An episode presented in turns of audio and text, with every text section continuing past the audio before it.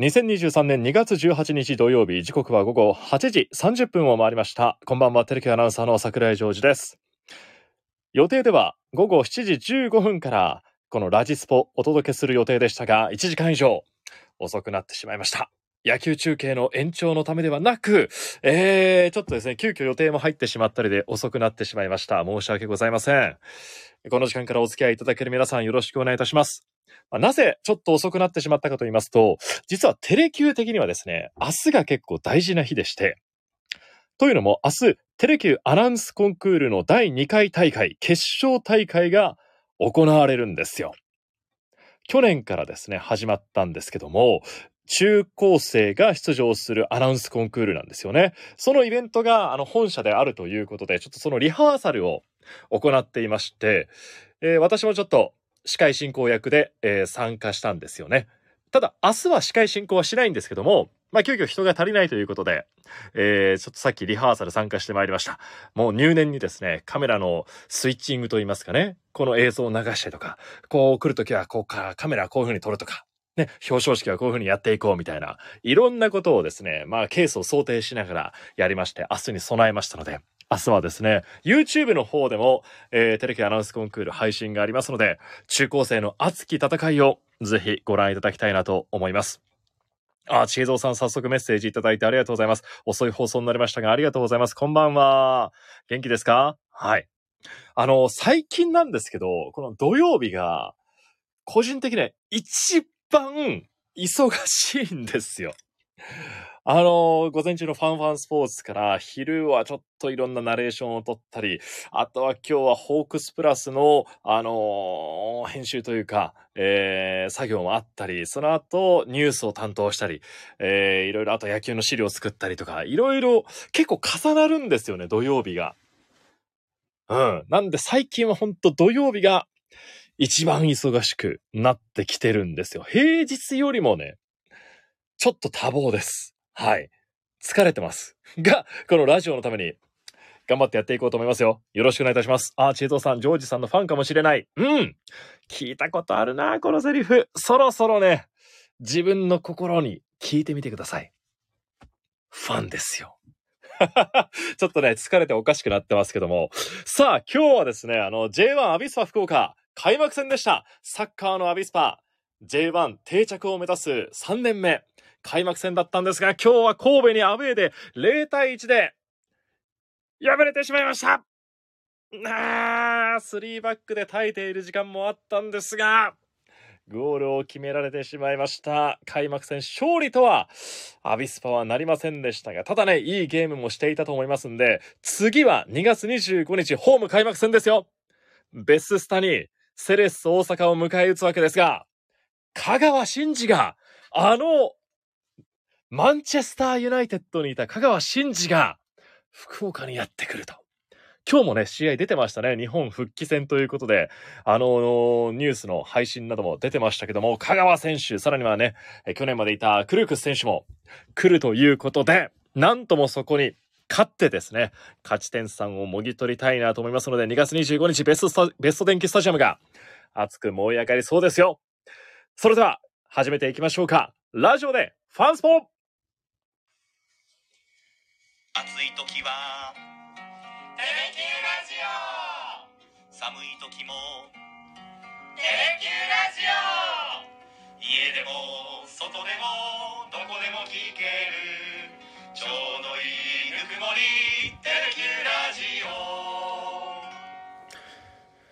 改めましてこんばんは、テレキューの桜井ジョージです。この番組はホークスのマニアック情報からアビスパ福岡やギラバンツ北九州などサッカー情報もお届けしております。福岡市博多区住吉のテレキューから生配信でお届けしています。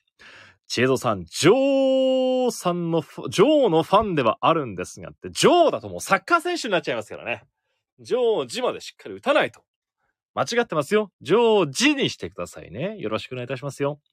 ちょっと福岡見ながら聞いています。あ今日はあれですか、こがけんさんともう中さんですかね？ってことは、チードさんは福岡にいらっしゃるということ？そう、ジョージ・マッケンジーね。ジョージ・マッケンジーさん。もう、ジョージ・サックーライだからね、あんまり上手くないんですけどね。ジョージ・マッケンジーってね、気持ちのいいこのフレーズになりますよね。もうちょっとそこは置いといてですね。あの昨日まで私、宮崎のホークスキャンプの取材に行ってきました。あのキャンプ取材ができたのはわずか2日間という短い滞在にはなってしまったんですが、まあ、紅白戦もあったり、オスナ投手がブルペンに本格的に入ったり、結構いろんなこともありました。侍ジャパンの方には行くことはできなかったんですが、ホークスキャンプをね、みっちり取材してきたんですよ。で、あの、いろいろ放送でもお伝えしましたけど、ファンスポの方でもお伝えしましたが、そこには入りきらなかったちょっとね、小ネタを今日はご紹介したいと思うんですが、実は、今回の宮崎キャンプ取材で史上初のことが起きました。これはね、ついにこの日が来たかというか、本当に、本当に嬉しくなりましたね。昨日の夕方ですかね、もう、WBC のキャンプも始まって、多くの野球ファンが、まあ、ホークスからも参加してる選手がね、いらっしゃいますんで、ホークスファンの方ももしかしたら WBC キャンプの方に行かれたかもしれないんですけども、その中でも生き目の森、ホークスの方に来た方の中に、なんとですね、ラジスポいや、テレキューラジオリスナーの方がいてくださったんですよ桜井さんですよね。いつもテレキューラジオ聞いています。ラジスポ聞いてますよっていう風に言っていただける方がいらっしゃって、もう女性の方で本当に可愛らしいホークスのね、あのー、タカガールで、ちょっと今年から名称が変わりましたけども、そんな帽子をかぶってらっしゃる方がいらっしゃって、そうなんですよ。もう一緒にもう嬉しくて、もう写真も一緒に撮りましたけどね。はい。名刺もですね、もちろんお渡ししましたし、はい。リスナーの方がいらっしゃったんですよ。ファンスポをね、見てるっていう方は、これまでもいらっしゃったりしたんですよ。中には、もうごちそうマエストロ。日曜日に私が料理番組をですね、ロバートの馬場さんとしてるんですけど、その番組を見てるっていう方も最近、ちらほら声をかけてくださったりするんですよ。また遠くの方で、あの人、あの人、パパちゃんと番組やってる人じゃない？みたいな声も聞こえるようになってきたんですけども、今回はですね、ラジオリスナーの方が初めて声をかけてくださいました。本当にありがとうございます。なんか本当やってて、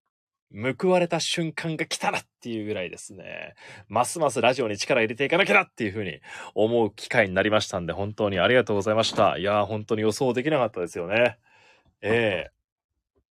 ちょっと今ね、あの、テレキューの小部屋から配信してるんですけど、ちょっと一回ドアが開きましたね。何やってるんだっていう感じで、まだまだね、社内での市民権はこのテレキューラジオ得ていないので、こそこそ何やってるんだっていうふうにね、思われているかもしれませんが、そうですね。まだ技術系のスタッフの皆さんがですね、残ってアナウンスコンクールの準備などをしております。はい。あ、チェーゾーさんお見かけしたらお声かけしてもいいんですかいいですよ。もうウェルカムですよ。もし、マスクもね、ちょっとしちゃったりしてるんで、気づきにくいかもしれないんですけどね。もし見つけていただいた方、絶賛声かけ待っています。名刺も持ってますんで、どんな時でも。はい。今回もちょっとだけ名刺は配ることができましたが、まだまだ、えーありますのでですね、よろしくお願いいたしますよ。本当ラジオリスナーの皆さん、もしまた、えーお会いした方、女性の方、聞いてくださったらですね、コメントいただけたり、えーレターいただけたら嬉しく思います。本当にその説は、昨日の夕方はありがとうございました。で、そして、この2日間のキャンプ取材で一番印象に残ったのは、A 組にね、ついにモンスター、上林選手が帰ってきたんですよ。上林選手が本当に一番印象残りましたね。16日の紅白戦から A 組に加わって、昨日は本当に A 組の練習メニューすべて消化して、さらに練習後には居残りのね、もう、秋山さんだったり、さらに藤本さんが、監督が見守る前でのロングティー。ああ、作越え昨日40発っていう風になってましたけども、重い重いバットで、あのー通常使ってるようなバットがだいたい 900g ぐらいなんですけど、それよりも重い 1.3kg ぐらいあるっておっしゃってたと思うんですが、それをひたすら振って振っての、もう、あの上林選手もね、あーくそーとか、ボケーとかいうような、もう思わずそんな言葉が出てしまうぐらい非常に、なんだろうな、疲れ切った状態で、まあ一日の練習をこなしてるわけですから、もうすごい大変な中でね、ロングティーをやってるんですよ。で、最後藤本監督が5本連続で作越えがしたら終わりだって言ったんですけど、まあこれがなかなかね、いかないんですよ。4本までは行ったり、3本までは行くんですけど、5本連続となるとなかなかいかなくて。で、全体練習が終わった長谷川コーチが来て、いやー、5本連続なんて、すぐできんだろうみたいな風にね、葉っぱをかけられたりもしてたんですけども、まあ最後は本当に、崩れ落ちるっていうのは、こういうことを言うんじゃないかなっていうぐらい、上林選手が見事膝から崩れ落ちて、もうバットでなんとか、えー、立っているみたいなね、そんな姿がね、あの夕方、生き目の森にはね、あったんですよ。で、その後、テレビの代表インタビューを担当することができまして、お話を聞いたんですけども、まあ本当に最後はしんどかったっていうことだったんですが、やっぱりね、上林選手はね、言葉に力があるというか、本当言霊なんですよ。彼はですね、比較的言葉の数としては少ない方の選手かもしれないんですが、中でもですね、今年一番、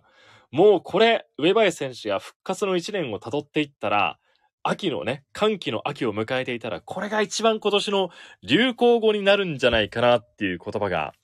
あるんで、皆さんにお伝えしたいなと思います。これはちょっとね、エコーかけちゃいましょうか。飛ぶ準備はできている。あとはもう、解き放つだけ。っていうですね、これ上林選手のコメントですよ。私が言ったんじゃないです。上林選手が質問に対して答えてくださったのが、飛ぶ準備はできている。あとはもう解き放つだけと。かっこいいですね。なかなかこの言葉は出てこないですよ。去年、一昨年も苦しい思いをしました。なかなかね、思うような成績を残せないシーズンが上林選手は続いていまして、もう、これほどしゃがむことはもうないんだっていうぐらいなんで、あとはもう飛ぶだけなんだ。解き放つだけなんだ。っていうですね、本当思いが、いろんな1年分じゃなくても2年、3年、4年分ぐらいの思いが詰まった言葉だったなーっていうふうに私は感じましたね。うん。野球人生をね、左右する一年になるんじゃないかなということは話していました。まだちょっと A 組に合流しただけでは、気持ちの高ぶりっていうのは自分が思ってるほどないんだけども、実践が増えていくに従ってそういうもの、ふつふつとね、上林選手の中で燃えたぎるものが出てくるんじゃないかなっていうふうにね、思ってますよ。背番号51が躍動する姿。やっぱり走攻守、じゃあどこで一番アピールしていきたいですか？これから後半戦に向けてっていうことを話したら。まあもちろんバッティングもそうなんだけど、皆さんが一番驚くのは、走るとこでしょって。だそういうところでも、やっぱり走れるんだというところも見せていきたいというようなコメントはしていました。まあ、アキレス腱断裂という大怪我をされた上林選手ですけども、やっぱり練習する動き一つ一つが、今、リハビリのような感覚にはなっているんだと。まあ、これまでとは全く足の感覚というのは違うそうなんですよね。アキレス腱断裂ってまあ経験したことがないんでわからないですけども、本当に自分の足じゃないぐらいの感覚になってるということも話していたんですが、走れるという部分もこの後半戦で見せていきたいということは話されていましたね。今年はね、やってくれそうですよ。だって、ロングティーにこう、藤本監督だったり、秋山元監督が見守ってるっていうのは、ね、どうでもいい選手だったら、そんなことはない。もちろん期待してくれてるから、こう、声をかけてくれているんだということをね、やっぱり感じてらっしゃったんで、そのあたりの進化、逆襲の背番号51の2023年が見られるんじゃないかなと思っております。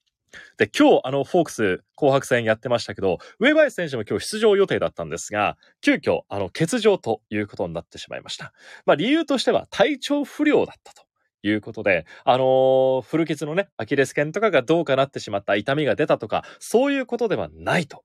いうことなんですよ。まあちょっと、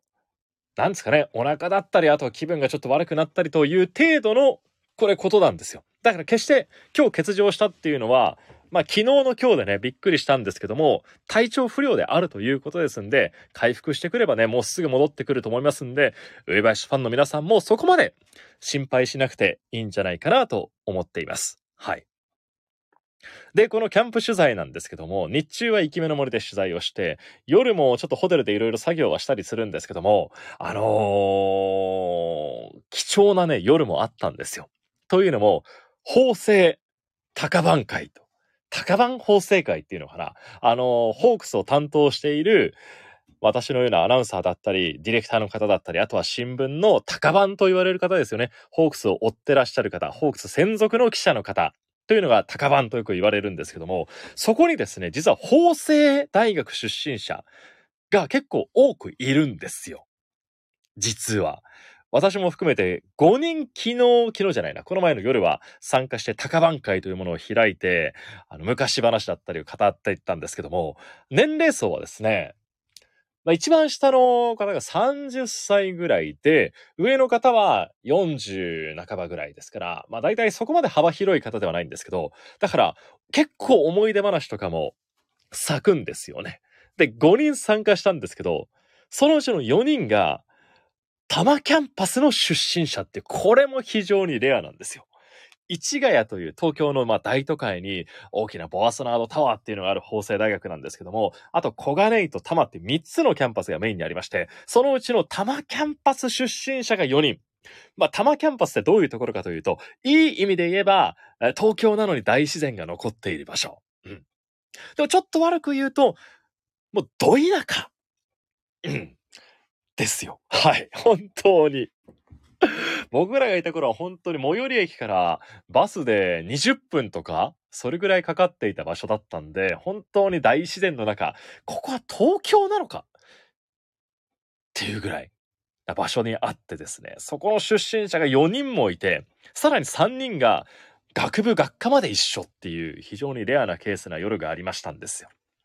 まあ楽しかったですね。僕が社会学部メディア社会学科っていう多摩キャンパスの出身なんです。もうそこの出身者が3人。直属学部学科まで同じ方が同じ高番、同じホークスを主催しているっていう本当に奇跡のような夜を過ごしてまいりました。まああと、法政で言うと KBC の朝ですでおなじみの松下アナウンサーですね。松下優衣アナウンサーも、えー、法政ですし、FBS の、あの、夕方の明太の松井アナウンサーも法政大学でいらっしゃいますんで、また開幕前には法政で集まりたいね、みたいなことを話してました。ホークスで言うと高村コーチがですね、法政大学の出身ですよね。あと、TNC の池田さん？解説の池田さんも法政大学の出身なんで、そのあたりもまた集まってですね、ホークスの日本一リーグ優勝を目指して、えー、そんな会ができたらなと思っております。で、ちょうどあのー、私が取材に行ってた昨日までの間は、KBC の和田アナウンサーも行ってて、和田さんは、和田アナウンサー、和田くんは、明治大学の出身なんですよ。同じ六大学なんですけど、明治大学出身者って全然いないんですよね、みたいなことを話してて。まあ確かに周りを見渡すと、テレキュー内にもあまり明治大学っていないんですよね。まあ、総慶がもちろん多いのはそうなんですけど、その中で法政って頑張ってんだなっていうか、高番に頑張ってんだなっていうのをね、なんか思いを一つにしたんで、まあ、和田くんもね、明治ですけども、寂しくなったらね、えー、ぜひ、高番会、法政高番会の方にも 来ていただきたいな、なんて思ってますよ。またコラボがですね、いろいろできたらいいなと思っております。あ、山本浩二さん、そうですね。あとは、元ジャパンの監督の稲葉敦則さんだったりもね、法政大学のご出身だったりしますんで。あとは、菅元総理大臣もですね、前総理か。